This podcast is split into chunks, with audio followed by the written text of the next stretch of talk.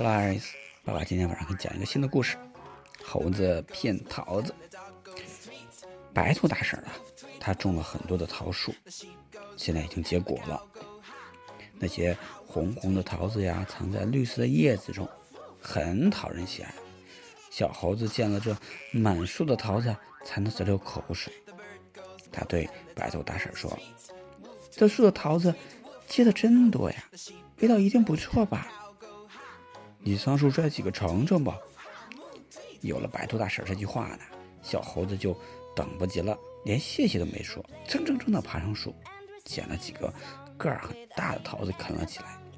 只见一个一个的桃核呀往地上掉，小猴子呀一直吃到了一个肚子撞了个胖的跟小鼓似的，才不得不从树上溜了下来。第二天早晨一醒来，小猴子。就回味起昨天吃的桃子，哎呦，那鲜美的滋味呀，真好吃！小猴子伸长了脖子，使劲儿的咽着口水。他自言自语地说：“要是能再吃上一顿就好了。”小猴子呀，是一个很聪明的孩子，眼睛眨巴眨巴，便想出了一个办法。可是，这个办法好像有点像撒谎一样。他知道，撒谎的不是好孩子。这是妈妈经常对他说的。就为那桃子撒一次谎吧，就这一次。他对自己说。小猴子一路念着“就这一次，就这一次”，向白兔大婶家跑了过去。白兔大婶，小猴子甜甜的叫了一声。白兔大婶从屋里迎了出来。山羊公公听说你家的桃子结的又大又多，他想有要几个桃子，留下桃核，明年春天好种上。白兔大婶拿出来一只篮子，好，好，好，你给他摘一篮筐去吧。小猴子摘了满满的一篮，一路上边走边吃，他心里呀得意极了，特别高兴，没想到。这么容易就得了这么大篮子的桃子。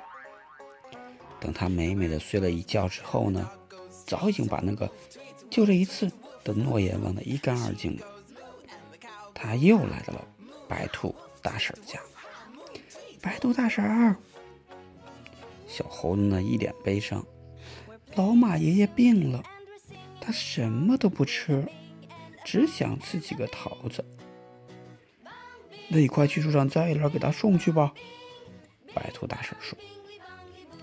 这回呢，小猴子又摘了满满的一篮子桃子，又是边走边吃，边吃边想：明天怎么才能又得到这么一篮子桃子呢？小猴子是很聪明的，他总是有办法的。你看，他又出现在了白兔大婶家的门口。白兔大婶儿，小猴子满脸高兴。牛大伯要举办一个劳动果实展览大会，您家的桃子这么好，不如拿几个去参加展览吧。好，好，好。白兔大婶呢，搭上梯子上树，左挑右选，摘了一篮子。就请你帮我交给牛大伯吧。小猴子呀。就提着这满满的一篮子上好的桃子，又是一路走，一边吃。他心里呀，一点都不觉得羞愧，只觉得这桃子的味道实在是太好了。谎话终于被揭穿了。没过几天，白兔大婶呢，从他家到小猴子家的路上，发现了很多的桃核。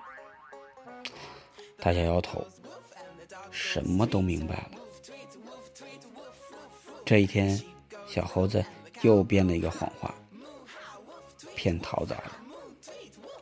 小猴子，我知道你会来的。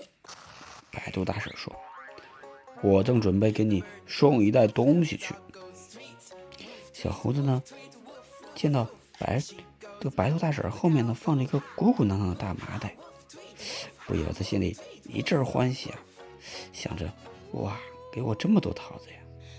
他又匆忙的解开一看，哇，原来里面全是桃核。这是我在你常来的路上捡到的。白头大婶说：“小猴子这会儿慌了，这、这个、这个、这个，眨巴眨巴眼睛，半天说不出一句话来。他的脸呀，红彤红彤的，一直红到了耳根。